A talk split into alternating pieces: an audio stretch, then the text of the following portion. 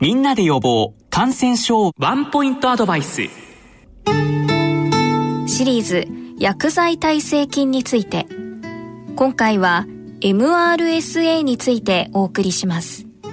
お話は国立感染症研究所薬剤耐性研究センター長菅井元幸先生です。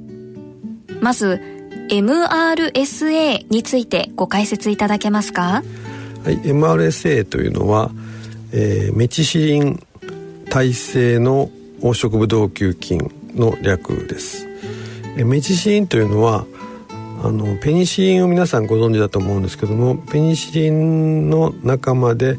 多くの薬があるんですけどもその中の一つです。でこのメチシリン耐性の食道球菌っていうのはペニシリンをはじめとしたほとんどのベータラクタムと呼ばれるグループのお薬が全く効かないそういう性質を持っています、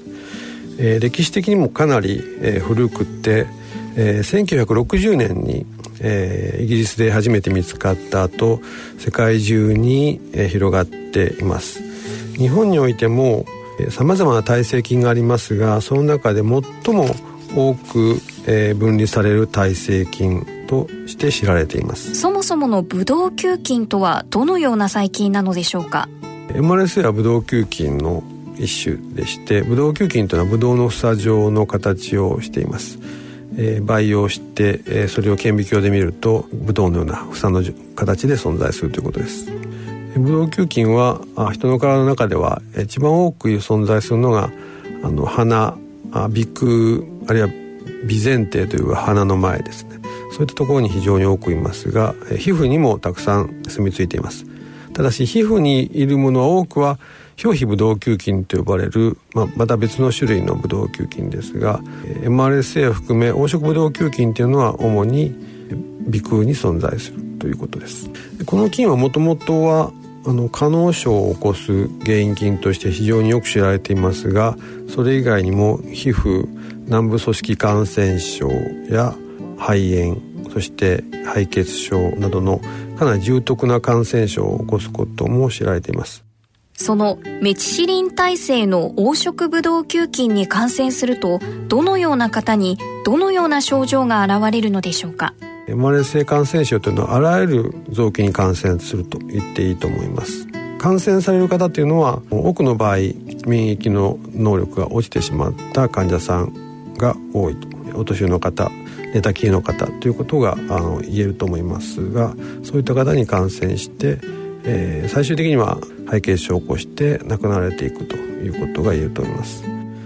で MRSA の中には非常に強毒の株があって最近米国からあ入ってきたと考えられている USA300 という名前の MRSA がありますこの株は非常に病原性が強くて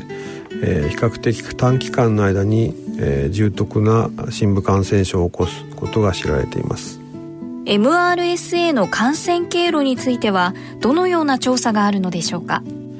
？MRSA にはあのもともとこの菌は病院の中で院内感染を起こす原因の耐性菌として、えー、クローズアップされてきました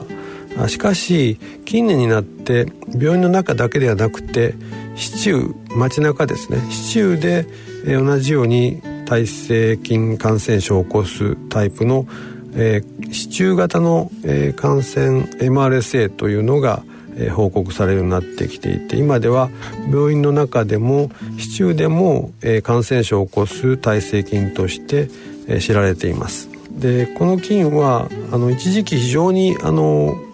増えたんですけども今少し、えー、と減りつつあります。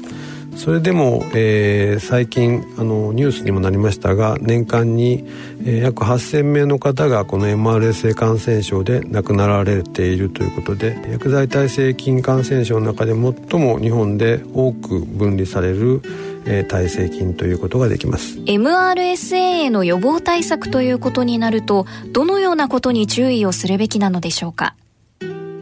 MRSA も含めて耐性菌というのはあの皆さんの身の回りにいますので例えば傷口を触れた手で、えー、ドアノブを触れたりあるいは何か他の、えー、ものに触れることで、えー、移っていくということです、えー、そういったものをえー、さないあるいはうつらないために手手洗い消毒というのが一番大切ですので手をよく洗っていただくことがとにかく大事かなと思っています。シリーズ薬剤耐性菌について今回は MRSA についてお送りしましたお話は国立感染症研究所薬剤耐性研究センター長菅井元幸先生でした。